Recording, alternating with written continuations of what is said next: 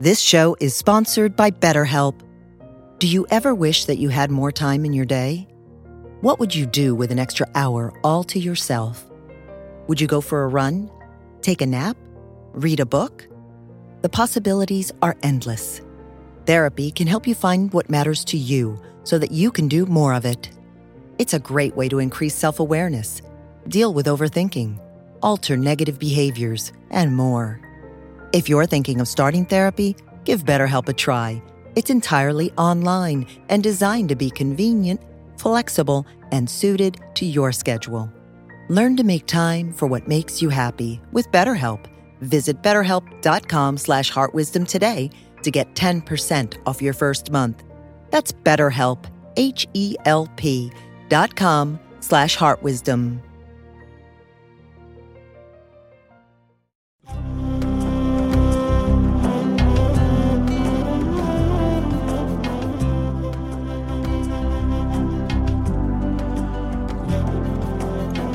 Welcome to the Jack Kornfield Heart Wisdom Hour.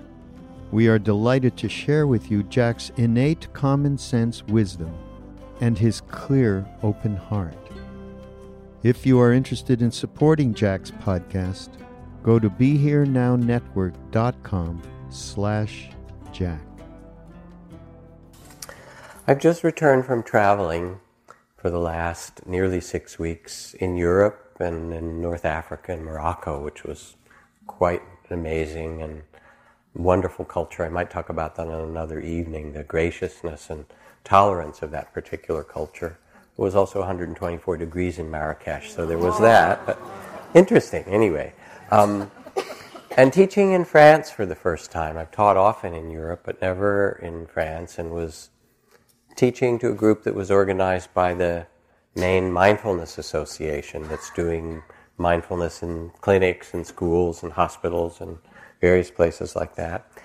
And it was really interesting to be in it in the French culture because when they invited me, they said, "Don't make it Buddhist." We had enough trouble. We had enough trouble with the Catholic Church. We don't want to, you know, make it scientific. I said, how about compassion? No, no, no, don't talk about love or compassion. Make it scientific. I said, it's France, love, you know, come on. um, and when I got there, um, it, was, it was, people had had a, a, kind of religious injury, this subset of the people anyway, and didn't want a, a new religion laid on them. I was quite sympathetic to that. I said, you don't have to be a Buddhist much better to be a Buddha, you know, that and spare your friends and family the Buddhist stuff. Um, but the style of the teaching and the questions was uniquely French. It was philosophical and existential and scientific and literary, and they wanted to talk about, you know, Proust and remembrance and and Rimbaud and you know, and we went out and had wonderful wine for lunch in the middle of the day, teaching. It was great. Um, and the, the um, uh, and of course, as it went on, they became once they felt um, like they weren't trying to be converted to something. People became very interested. Would you like to hear the traditional training in forgiveness? Yes. All these hands. Okay, we can do that. Compassion. Okay. Now, um, but uh, and there was a big panel, wonderful conversation between. A, philosopher, physicists, several physicians, all of whom had become meditation teachers in some way or other.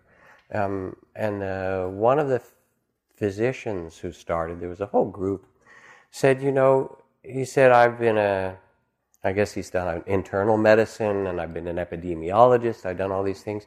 And he said, and I'm just going to start with the bare facts. He said, um, in the clinic where I work, especially because I'm working a bit with a older population, 70% of the people age 55 have one, just generally in the population, have one chronic illness, which would be diabetes or arthritis or high blood pressure. By age 65, 90% of, the, of human beings in Western culture have one chronic illness, and 70% have two chronic illnesses that they're dealing with. He said, so don't think that it's not going to happen to you. or that it's not normal. Your body ages and it gets sick. This is like one of the Buddhist teachings, one of the Buddhist texts. And he said, so we have our medicine and our science to bring to bear on this. But what I discovered is that people also need to be tended in their souls. So if they come and they've had cancer or they have diabetes or they have these various conditions and so forth, not only do they need the medicine, but they need to be able to speak about it and have meaning for it and have a way to work with it. And so he started, and then all the other physicians who were there jumped in talking about what it meant to tend to not just the bodies of people, but their hearts or their spirit. And it became a really beautiful um, conversation.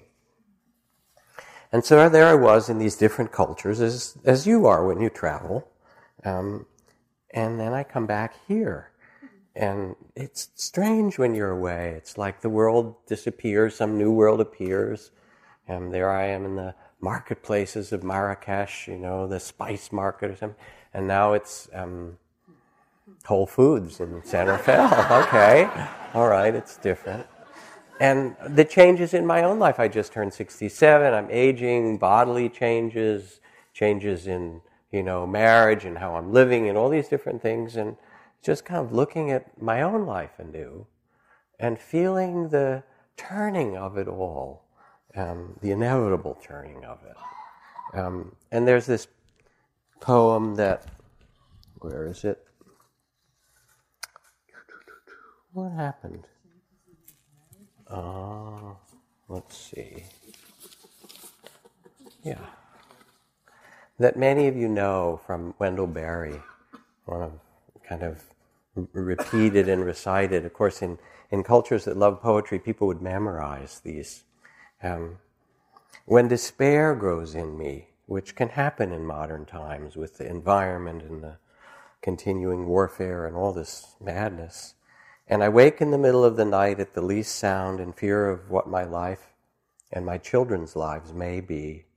I go and lie down where the wood drake rests in his beauty on the water and the great heron feeds. I come into the peace of wild things who do not tax their lives with forethought of grief. I come into the presence of still water and feel above me the day blind stars waiting for their light and for a time I rest in the grace of the world and am free. And to come and meditate as we have tonight, and as happened for so many people in this beautiful hall over the last years, is to come and center ourselves like Wendell speaks about lying down with the wood drake, to step out of the busyness of our lives and come back to the mystery of our own breath, our own body, our own life in this great churning whirlwind, the samsaric whirlwind of existence that keeps changing, to find some still point in the center of it.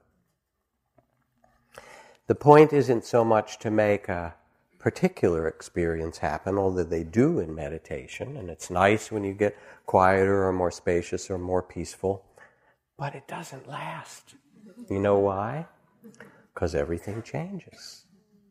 And the point isn't to oh, have great experience and hold your breath and say, oh, I got it. Now I got it. So peaceful. Because sooner or later you're going to have to exhale, you know? Even though they claim not to have inhaled, you know. Um, the world is still full of divinity and strangeness. The scientists stop where all humans do at the doors of birth and death. She knows no more than you or I why a seed remembers the oak of 20 million years ago, why dust acquires the form of a woman, how consciousness can behold a rainbow in space and time. She hasn't yet solved the secret of a single name upon the earth. We may try to pluck the nymph from the river, but we won't pluck the river from ourselves. There are sacred places everywhere. The world is still our holy grove where we wander hunting for the tree of life under which we already live. And so to come and sit is more than anything to quiet ourselves and open to this mysterious, changing incarnation that you somehow got yourself into Nobody quite knows how, but here we are in the middle of it. And here we are in the middle of this glorious summer. And one of the strange things about summer is that it starts with the longest day of the year. And then it starts to get shorter. The summer, actually, the light gets less. It starts with the longest day. So already in its fullness, you can feel its turning of the seasons. And I was on Mount Tam a couple of months ago during that um, uh, passage of Venus across the face of the sun. Went to the top of Mount Tam, and there was a guy with a great big telescope. It was fantastic, and the, the filters, and you could watch this little round dot move across the face of the sun and realize it's more or less the same size as our planet and about 40% of the way or 30% of the way to this huge star. And it was amazing to watch it and think, oh, yeah, well, we're like that. We're all just out a little further doing our dance. And when I was in France, um, we visited different cathedrals. At a previous time, I went to the great um, cathedral, Chartres Cathedral in Chartres. I wanted to walk the labyrinth, um, which is very famous there. Well, it turns out that most of the week, the labyrinth is covered by folding chairs. but one afternoon a week, they take the chairs off so people can walk in. Okay. I lucked out. I was there that afternoon. So I go very piously and I think about people who for a thousand years walked on their knees and prayed and came and did this labyrinth. And I start to walk it. There are other people walking it too. And it's a pretty big, beautiful stone labyrinth in the floor. And if you've ever walked the labyrinth, which probably quite a few of you have, you follow these little courses toward the middle and then you come out and you go back again. And with other people walking, it felt like the music of the spheres because we didn't run into each other. We were each doing this dance and passing one another in this beautiful way, like Venus and Mars and Jupiter, everything kind of dancing as they should in harmony. And it was quite magic. But then, there were some Russian and American tourists in shorts with cameras very loud, the sort of, you know, the, we could easily make a caricature of them, who not only got out of their buses and came to see Chartres Cathedral, but they walked right across the middle of the labyrinth, oblivious to the fact that we were all meditating piously and walking slowly in the music of the spheres. So there came in me at first a state that I then recognized and named as irritation. ah, yes, there we are. The spheres and irritation. What are they doing here, you know? And I noticed that and I named it and I kept walking. And then an image came and I realized, oh, they're like comets. Yes. they come from way out in the solar system, and once in a while they come through, disrupt, and then they pass by and I continued to walk, and it was just fine. Thank you. you know. But this is the way it goes. Um, we have our plans, and then the comets come in, or something changes in some other way. Um, and there is no end to this changing dance. T.S. Eliot says, what we call the beginning is often the end, and to make an end is to make a beginning. The end is where we start from. So we're always starting anew. And when we sit in meditation, the point isn't to get something and hold it, but to take our seat in the mystery of this great turning of life, of the number of breaths we're given and the heartbeats that we're given. And of course, we have a lot of stories about it, um, about how it should be, you know, and how we should live and how other people should live. There was a show I saw a little part of some years ago on television. It was a panel about heaven. Maybe it was Bill Moyers, I'm not sure. But there was a, a you know, a leading elders from different religious traditions. There was a Baptist and a Mormon and a Catholic and a Muslim and a Hindu and a Tibetan Lama. And they all were asked very pointedly to describe what heaven was like. They had different descriptions, which was interesting. And then they were all asked the criteria of who was going to get to heaven. And they had different criteria, which meant that you guys on the other end, or gals of the very panel, none of them would get in our heaven, you know. And it was really interesting to hear the stories. So When my daughter, Cindy, was in first grade, we took a trip to California to visit my family. A little story for you. While we were there, she lost a tooth. She ran in the kitchen to show me and asked if the tooth fairy could fly this far, all the way from the East Coast.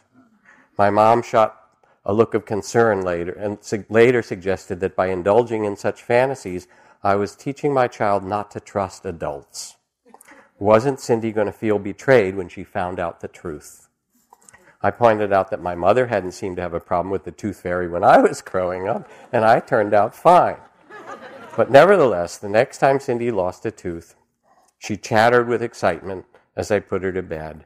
How does the tooth fairy get in? she asked. Through the window, I explained. Shouldn't we unlock it then? she asked. oh, I always do that right before I go to sleep, I replied. Why does the tooth fairy want everybody's teeth? she asked.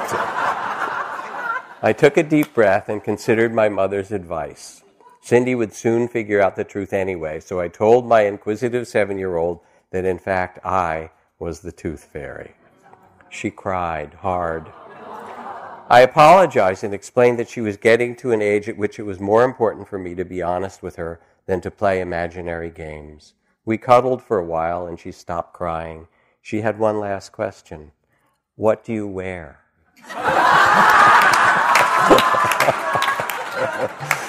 oh.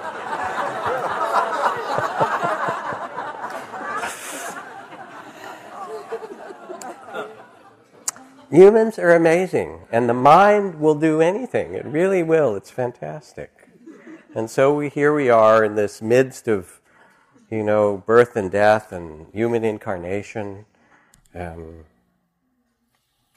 there's a Serbian proverb: "Be humble, for you are made of mud; be noble, for you are made of stars." And you are. You're made of congealed starlight that created the planet Earth, as Brian Swimme, the cosmologist says four and a half billion years ago the earth was a flaming ball of rock that had been strewn out of the stars and now it can sing opera. You know and it somehow created life and created you.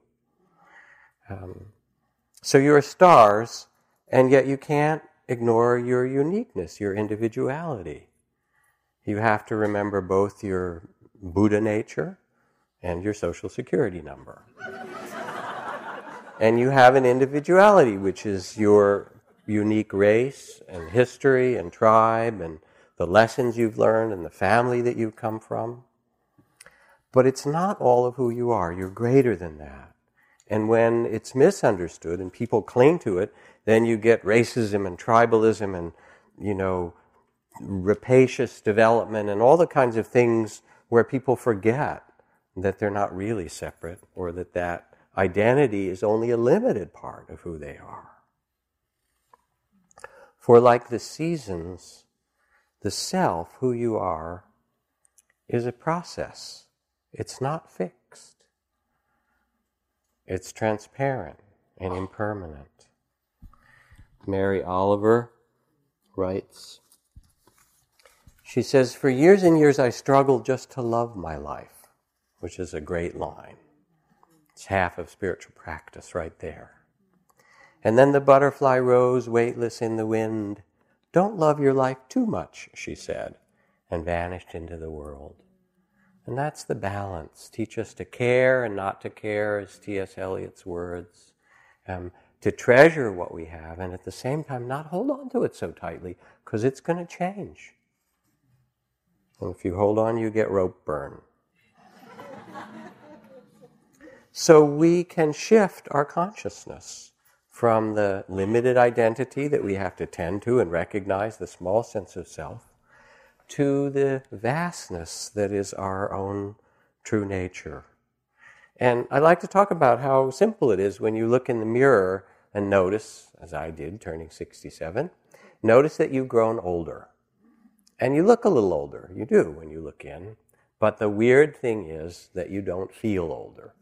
And that's very common. That's because it's only your body that has grown older. body exists in time, but the consciousness that's looking in the mirror is going, hmm, Look at that, drooping, losing its fur, more wrinkles, you know, all that stuff.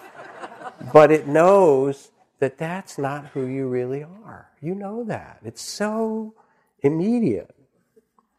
And so, what matters as we practice the invitation of spiritual life meditation is both to honor the personal and the unique of your particular incarnation, but also to remember this mystery, the spirit that you were born with, that you were born into. So Thomas Merton, the Christian mystic, left his monastery one time and went down to Louisville. He said, At the corner of 4th and Walnut, in the center of the shopping district, I was suddenly overwhelmed with the realization that I loved all these people and that they were mine and I theirs, and we could not be alien to one another even though we were total strangers. It was like waking from a dream of separateness and false isolation and monastic holiness. This sense of liberation from an illusory difference was such a relief and joy, I laughed out loud on the street. I have the immense joy of being a member of the race in which the divine spark becomes incarnate. There's no way of telling people that they're all walking around shining like the sun.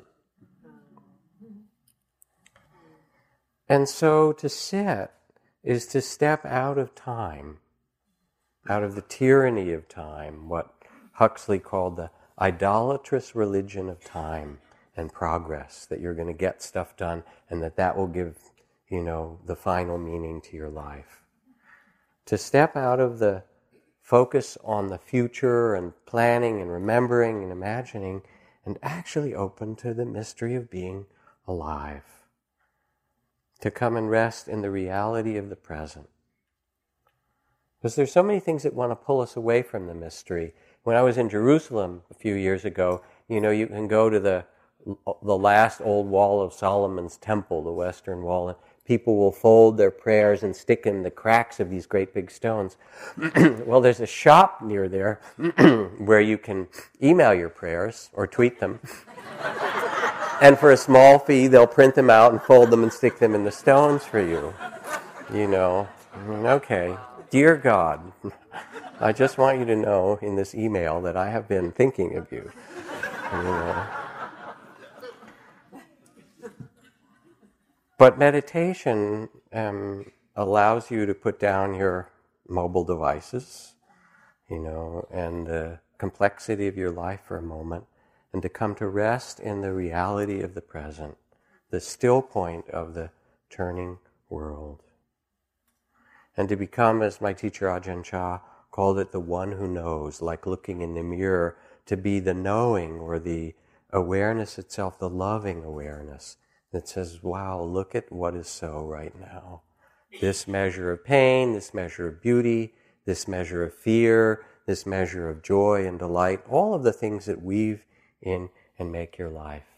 And it's not about fixing it or making it better or turning meditation into a a grim duty that you add to going to the gym and the chiropractor and you know the um, whatever else you do to take care of yourself in your therapy and so forth.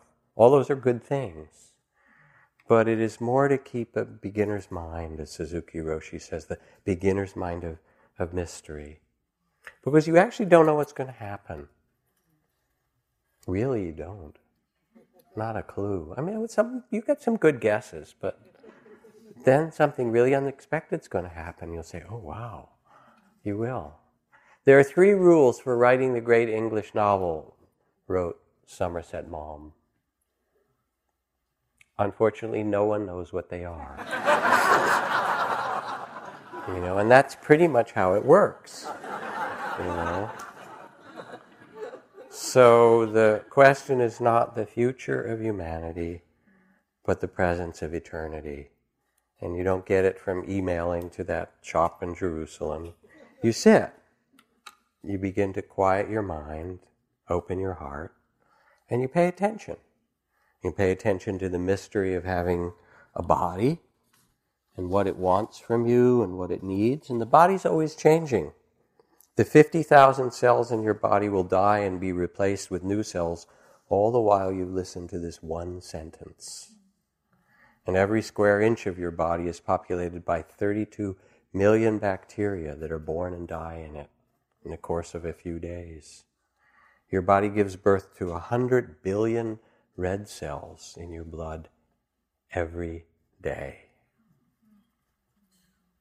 Every breath we inhale, billions of atoms that end up as part of your heart cell, your kidney cell, your brain cell. This breath becomes you. That asparagus from Central Valley becomes part of your left. I mean, it's really weird incarnation. It is. It is. So to sit, you pay attention to the mystery of your body and you tend it to learn from it, not to hold on to it, but to respect it in some way. A Pai Paraguay Indian Amazonian shaman, medicine woman, said, For us in the Pai, health is a state of respect for the body that we call tekoresai. In order to have it, different facts must be given, all which belong to health. The plants, the trees, all together are our medicine, the clean water, true and balanced words, good food, not talking over other people's heads or behind their backs, the forest, the animals in the bush, the fishes, harmony, the village community, having conversations with one another in a caring way, keeping our way of life and culture and respect for individual being, the feeling of vigor which is given to us by all the aforementioned things, the holding together of our community securely and quietly, the family, the village, our festival. And then outside people come and make us dependent on money and material things, and it destroys our state of healthiness. They get us to talk badly of others or ourselves. They get us to work not on our land. We eat food that comes out of packages and in the end, they pull out a little, out of their pocket, a little white pill and want to make us believe that if we eat that pill, that means healthiness. That this pill is health. So to pay attention is really to, attention itself is an act of care and a kind of deep listening. And so we pay attention to this body not to possess it, but to tend its mystery and to learn from it as it changes and moves and um, as the, every breath comes, the breath can either calm us and center us, or we can forget the breath and not really be where we are. We learn mindfulness of the body and breathing as we sit and come into balance with it. We learn mindfulness of feelings and the seasons of emotions. And feelings are this amazing thing. I, I always, when I talk about feelings, I like to read from this list of 500 feelings, you know affectionate, ambitious, aggressive, anguished, ambivalent, angry, amused, amorous, aversive, antsy, apathetic, apoplectic, antagonistic, anxious, appreciative, argumentative, adamant, addled, amazed, blissful, broken-hearted, bonkers, bored, bad, belligerent, brave, bottled up, bouncy, buoyant. You know, we have so many feelings, don't we? Joy and sorrow, praise and blame. The seasons change, gain and loss, and we have all our emotions with them.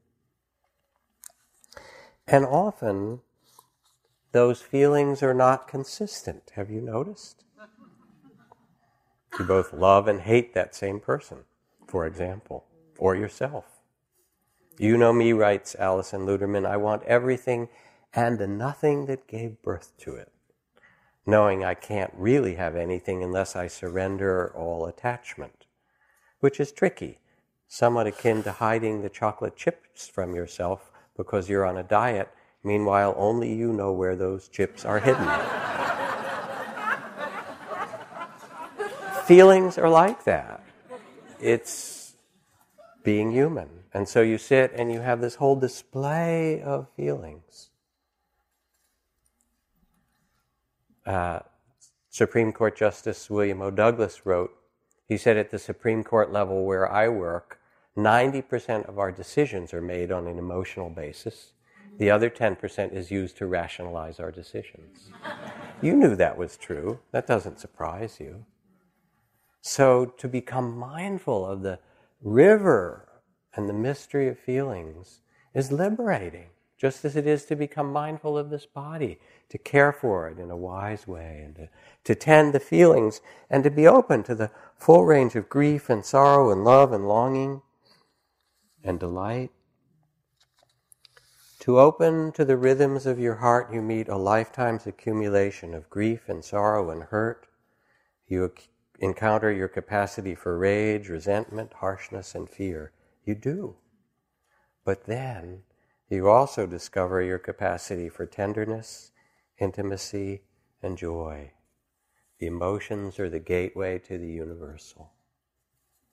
So you sit, you, you're given human incarnation, this body, these feelings, the perfect thing you need to awaken, to be where you are in this mystery, and to live wisely. And then you look at the mind. Muriel Rukeyser, the poet, says the universe is made of stories, not atoms.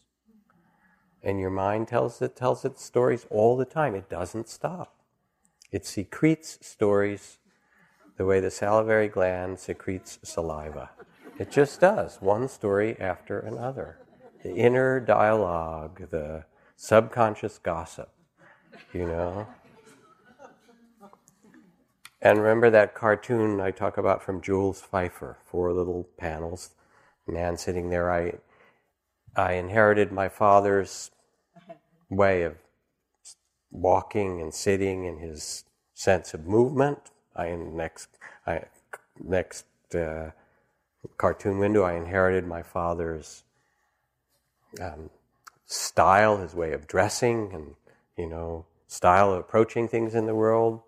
Third one, I inherited my father's way of thinking and you know, describing and understanding the world. Last one, and I inherited my mother's contempt for my father. Right? and there it is, all there. And we tell ourselves these stories. So, what do you do with the storytelling mind? You know, the, the self judgment and the criticism and the, and the, the neediness and the fear and confusion and all those kinds of things. Um, to be able to see the storytelling mind and say thank you for your opinion without necessarily believing everything it tells you, because it's going to tell you something tomorrow that's different anyway. That's really confusing.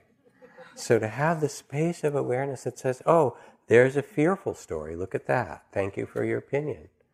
You know, gives you the space to rest in your heart, in the place of loving awareness, rather than lost in every different story that comes along. Mindfulness of the body and the physical incarnation, mindfulness of the emotions that make up life, of the movements of mind and the story, mindfulness of the Dharma, which means the laws, the principles, the truth, the way things are. The Dharma says you can love, so it makes you happy, actually. Yet you can't grasp, or you can grasp, but it doesn't make you happy. And you'll see it with your kids. You can love them tremendously and care for them in all kinds of ways. But if you get really attached and want them to be a certain way, they don't like it. And they don't respond well. Or try it with your lovers or your partners or your business partners or whatever.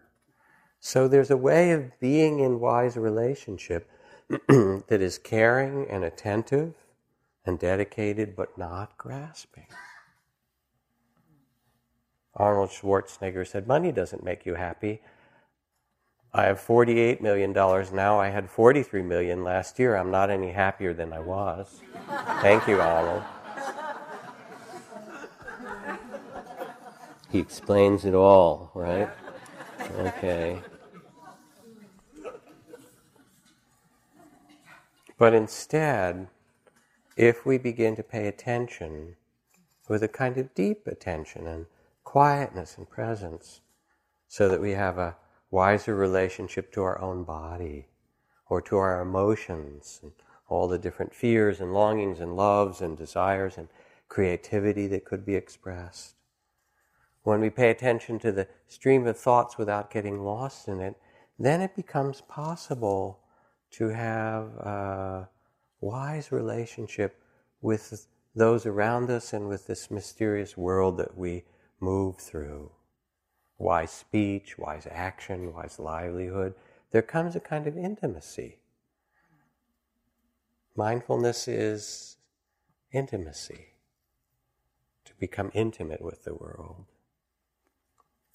There are nine different words in Maya for the color blue in the comprehensive Porrúa Spanish Maya dictionary, but just three Spanish translations, leaving six butterflies that can be seen only by the Maya, and reminding us that when a language dies, six butterflies disappear from the consciousness of the earth. And as we become still and mindful, we become able to see the fact that the person who walked in the door this afternoon is not the person who walked out of the door this morning. You know, or as I did returning back from travel, we, we start to look anew at our own life or the people in it. Um, and keep that beginner's mind, that spirit, which makes life present, alive. The only place you're really alive is here and now. This is what we have. The rest is just thinking about it.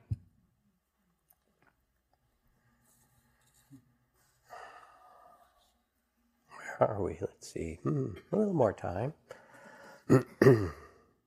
People come up over the course of these classes and so forth to talk about various things, including the difficulties they're going through. The man who came up who had the cancer diagnosis, you know, and is worried as is really natural. I'm a spiritual practitioner, I shouldn't be worried. Forget that.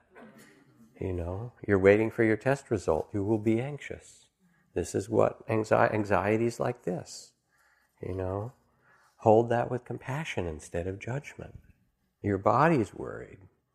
You know, or the person who came whose child died and who had rung the bell outside 108 times as a way of honoring their daughter and speaking to her. And everyone who was there and listened was so touched because it happens, you know. In some ways it shouldn't happen, but it does, just as it will happen to you in its own time. Richard Baker, the abbot of San Francisco Zen Center, used to say to his Zen students if you're with someone who's dying and you're not willing to trade places with them at that very moment, then you're not really practicing Zen. This is sort of the judgmental version of Zen, but that's okay.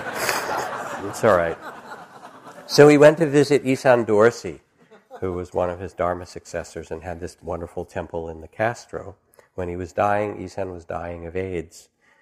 And Dick Baker came and said, I wish I could trade places with you right now. And Issan looked back and said, Don't worry, you'll get your chance. it's so. We're given a certain dance and a certain time and don't know, but what you do know is you have now. You live in now. You have this moment, this day, this earth as it's given to love, to tend, to care for, to use to awaken. And it is so mysterious. I have um, notes from this book called The Heart's Code by uh, Dr. Paul Pearsall, where he interviewed heart transplant patients because he started hearing all these strange stories. He was a cardiologist. And my favorite interview was this young man and his mother who came back to the hospital um, to meet the, the wife of the of the the wife of the, the guy whose heart this young man had received. And it turned out that the, the wife um, and her husband who died had been driving on a road in a dark night and a huge truck collided with them. And they'd been having a, an argument just before the accident. Next thing, she woke up in the hospital. She was okay, but was told that her husband has died and asked if they could do organ transplant. And she was a physician and scientist, and she said certainly. So, anyway, a year later, she met this young man, this 18 year old guy, and she said, Can I listen to my, my husband's heart? And the mother was there and said, You know, the weirdest things have been happening since he got his new heart.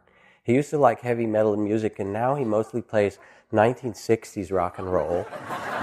she said he used to really, you know, be a big meat eater. He's turned into a vegetarian since he got his new heart. You know, and whenever I say things are problematic or whatever, and you know, he said things will work out. He, you know, he'll say, "Oh, it's okay. It, it, how you doing?" He said, "It's all copacetic." She said, "I never heard this word copacetic. Do you know it?" And she said, "Oh, that was the word that my husband David and I used to make up every time we had a fight." So he has all these wild stories of people getting heart transplants and strange things happening. I mean, who are you? really? What are you made of? And what is this mysterious incarnation?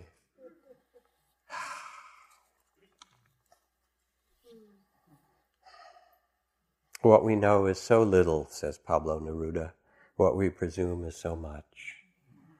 So I was in this village in Bali last year at an amazing cremation funeral thing for this older woman, and they weren't grieving. They, they said, I said, What's, what, about, what about grief? They said, she lived a good life. We grieved for a day or so, but now they were playing gamelan and dancing and offerings to the gods, and people were making prayers and doing all this beautiful thing and a great feast, and they were going to eh, make this great pyre with her um, cremation and so forth. And I said, But aren't people sad? And they said, What, what, what are you upset about? She'll, she'll be back next year you know, in this village. What's the problem? You mean you think there's only one life? they were really confused at my concern. what do you think? I mean, who knows, huh? But it's a lot more mysterious than you think. It is. And to sit is to open to this mystery of life and to shift from the small sense of self to something which is also called the body of fear, because you feel separate in it to the one who knows, to loving awareness that says, oh, here we are. To be loving awareness itself. I used to spend time with my friend Maha Ghosananda, who was the Gandhi of Cambodia, when he would work with these Cambodian refugees and people who'd been through the worst kind of Holocaust, the destruction of a good part of the Cambodian society and all of its temples and all of its intellectuals and so forth, including his whole family who'd been killed. And he was so joyful. Like the Dalai Lama, he had this wonderful laugh and this beautiful radiance. And he said, with all this, what matters? What matters is love. What else can I do? Can I, what, do I want them to take over my heart? What matters is love. He was like this great kind of happy orange. He wore this bright orange robe. My daughter called him Butterball. He was like this giant, kind of shining, radiant being of love. What matters? You too have a choice. That's the beautiful thing in human incarnation. They can put your body in prison, but they can't imprison your spirit. And your history is your history and needs to be attended to and honored and so forth. But it's not who you are. Who you are is so much bigger than that. You are space and time and that which is aware of space and time. And you are the awareness itself. You are actually loving awareness that has taken incarnation for a little while to try it out in this particular body you've been given in this particular family. And wisdom sees this, says, ah, here we are. And you'll see when you die. You'll see. You look back, there'll be that moment as you're leaving your body, and there's all this sense of light and joy. There will be. You don't think so? I was talking to my dad when he was dying. He didn't believe me. I said, "Well, you you know, you're a scientist." He said, "Nothing's going to happen. I'm just become dirt." I said, "Okay, maybe, maybe you'll be dirt." Said, "But maybe you'll float out of your body, and there'll be light, and and if it happens, remember, I told you so."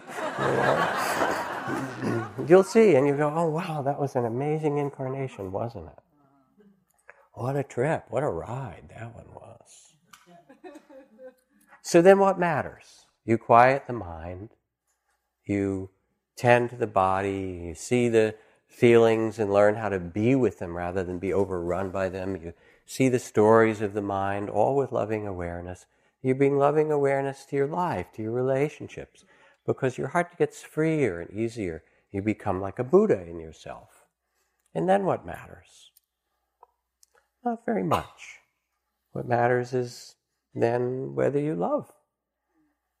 Did I love well? In the end, that's the main question people ask. And I, I talked about this when I was teaching over at the law school at Berkeley. They have this Mindfulness in the Law Institute and so forth. I met this really amazing woman, Sujatha Baliga, who's an Indian American woman who'd grown up with some terrible abuse, physical abuse, sexual abuse, all kinds of things like that. Very smart, got herself to the US, went to Harvard, went to Harvard Law School, decided to become a prosecutor and get all those men who were preying on young women and became very good at it and suffered a lot. And then at some point, something started to stir in her. And anyway, she ended up being at some big conference or other and leaving a note for the Dalai Lama who was teaching in this conference saying, I need to speak with you. and a little while later, she got a note back, come at 4.30, you know, which doesn't always happen anymore. So she went and she kind of told her story. She'd become Harvard Law School and this great prosecutor and all these amazing things. And, and he listened to her and he said something like, um, have you suffered enough yet? so much compassion, so much tenderness.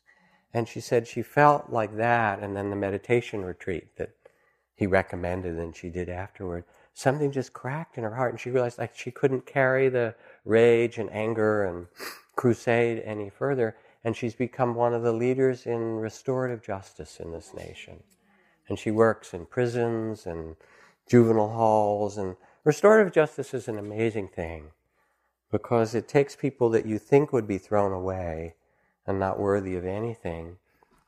And if they're willing, and they're not all, and it invites them sometimes into a long, difficult process to begin to reconcile with what they've done and to speak to others. And here's a inmate who was in, in England writing about it. I was in prison waiting to be sentenced and I was asked to meet some people face to face who had burgled for money for drugs and broken in their houses. I only did it to get out of the cell for an hour. I thought it'd be easy, but it was different. When you hear about the damage you've done, when you feel the harm you've caused, you have to be a very, very bitter and twisted person for this not to affect you. I've had easier days at the Old Bailey than that one, you know.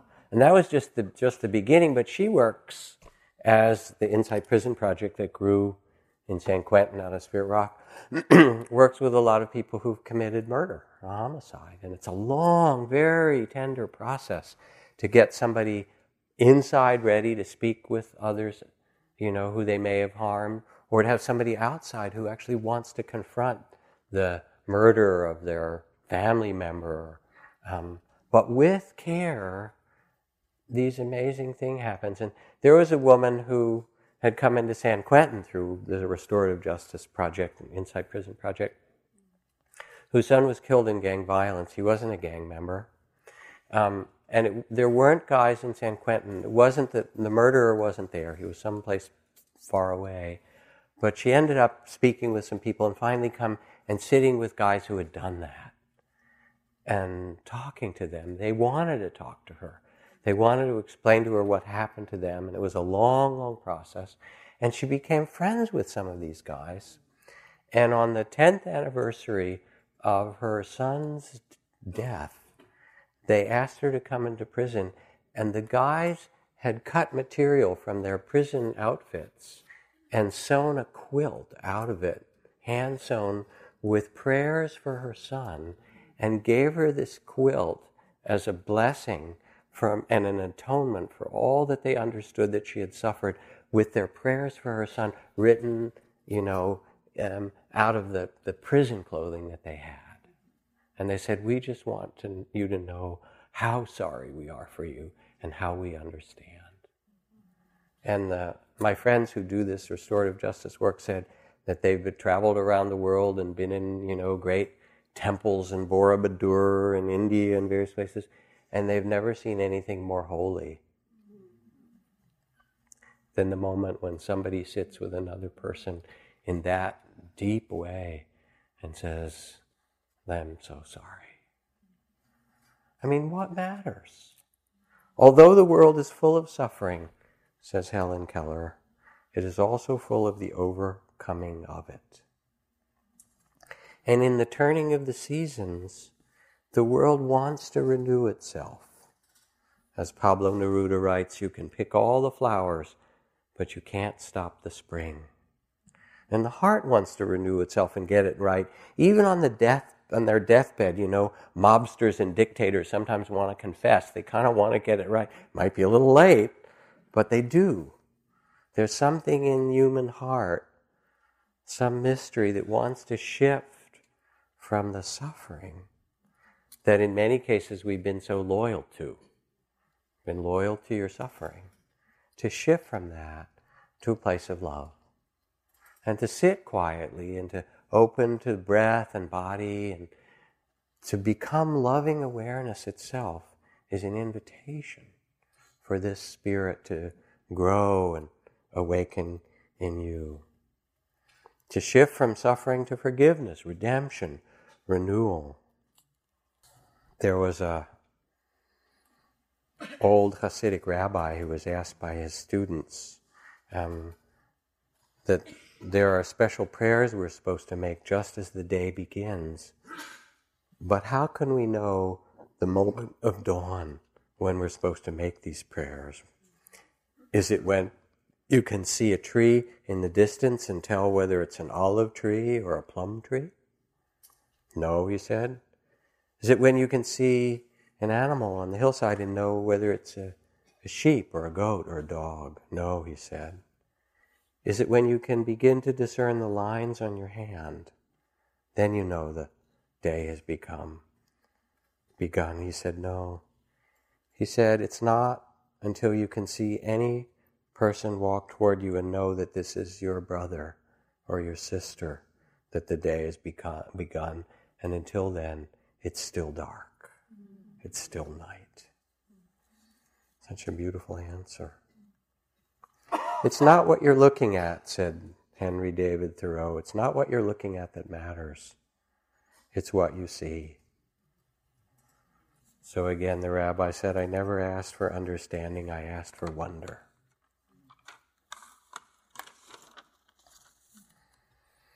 Hmm.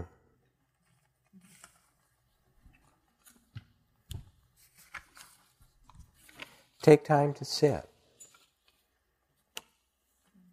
to walk in nature, sit under the trees, the bays and the oaks, just to listen, not to do anything. I mean, it's great to sit and listen to music, and sit by the ocean.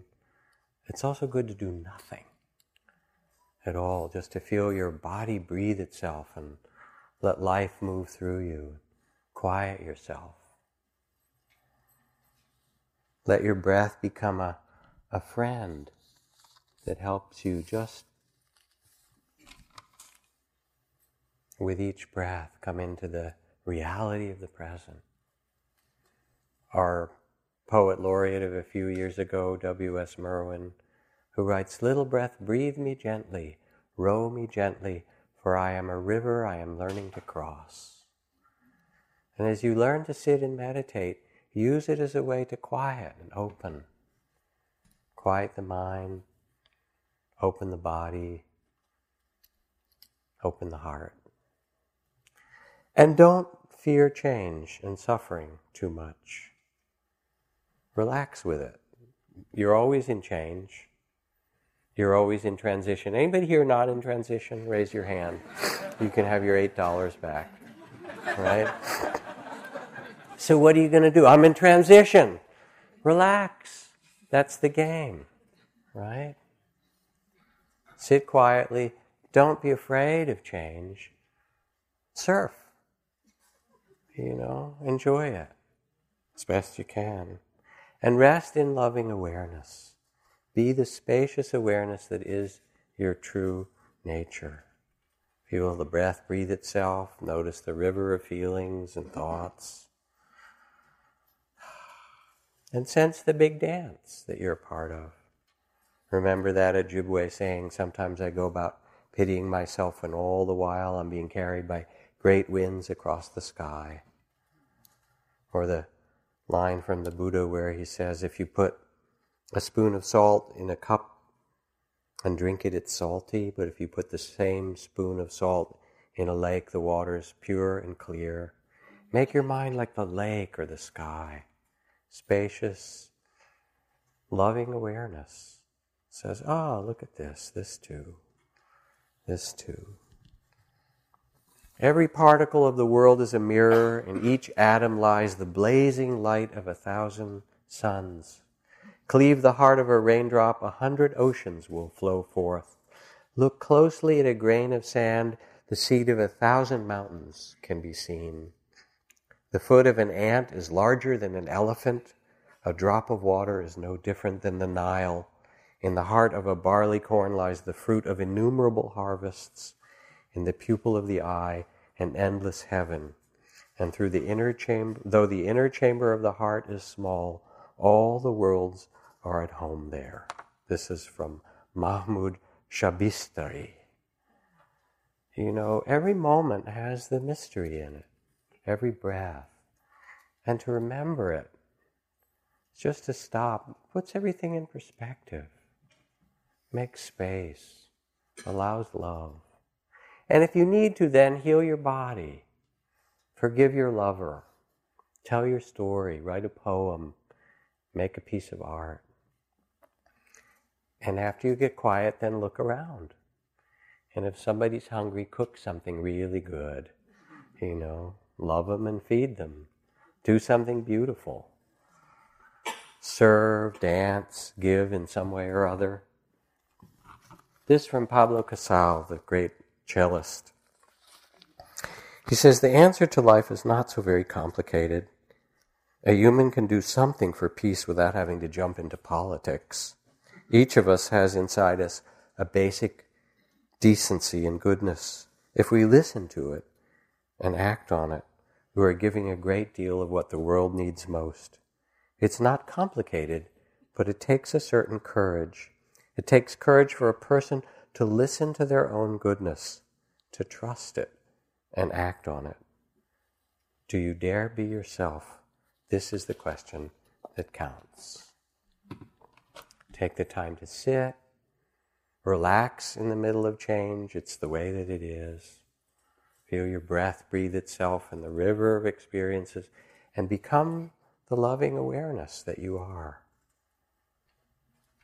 Do what you need, heal your body, do your forgiveness, make your art, and look around and give something beautiful to the world. This is what makes you happy, actually. Turns out that happiness, all the modern science studies show, that you're happier giving than getting, turns out. I mean, yes, you need to take care of yourself. I don't mean don't become the great, you know, codependent, taking care of everybody, because compassion as a circle isn't complete unless it includes one other person. Do You know who that is?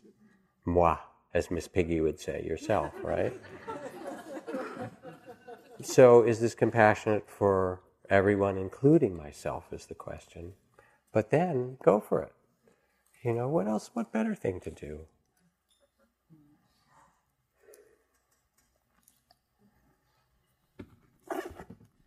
Mary Oliver, she writes about the Buddha's last instruction. Where is it? I think every morning as the east begins to tear off its many clouds of darkness to send up the first signal, a white fan streaked with pink and violet, even green, I think of the Buddha and the sun itself as it blazes over the hills like a million flowers on fire. I think of the Buddha, an old man, he lay down between two sal trees. He might have said anything knowing it was his final hour. Around him, the villagers gathered and stretched forward to listen. Slowly, beneath the branches, he raised his head. He looked into the faces of that worried crowd and said, Make of yourself a light. Make of yourself a lamp. Become a light and illuminate the world.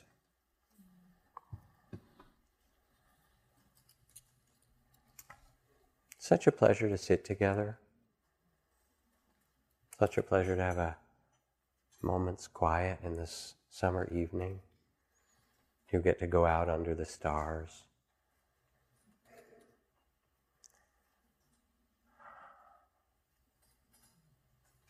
I thank you for your kind attention to yourself and these words. Take whatever is useful.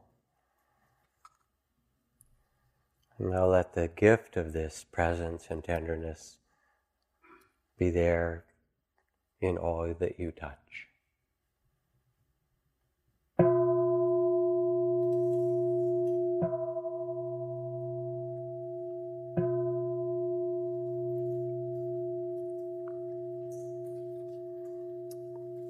Thank you. Take your time. No hurry.